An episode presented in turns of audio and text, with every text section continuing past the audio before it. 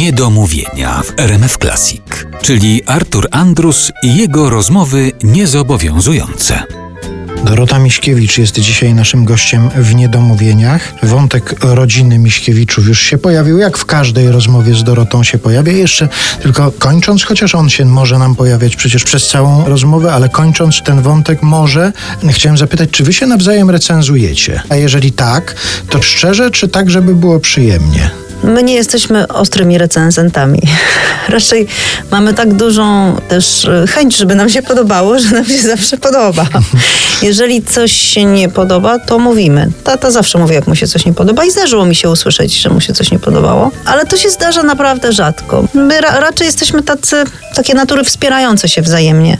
Że jak już ktoś coś zrobi, to, to tak się bardzo tym cieszymy, że no, no po prostu musi nam się podobać. Trochę tak jest, że jak się kogoś już zna, ja tak mam, że jak kogoś znam, to mi się zaraz podoba, co ten ktoś robi. Mhm. Ja tego nie umiem oddzielić. Więc moją rodzinę znam bardzo dobrze i lubię, no to musi mi się podobać. A czy to prawda, że tata na początku mawiał, że te twoje piosenki są za smutne i za trudne? Tak mi mówił, to w, w domu. Jak mu coś tam pokazywałam, bo tata zawsze jak coś skomponował, to wszystkich wołał i mówi, posłuchajcie, posłuchajcie, czy wam to coś przypomina? To była pierwsza rzecz, żeby nie było przypadkiem plagiatu.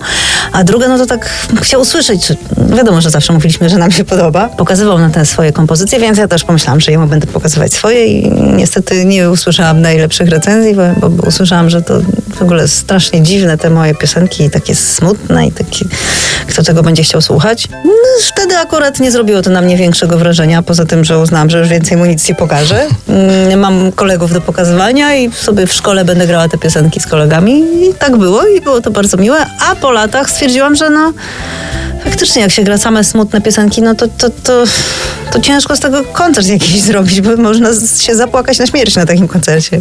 Ale bliższe ci są dalej, te smutniejsze? Czy zauważyłaś, że z roku na rok weselejesz na przykład? Miałam okres weselenia.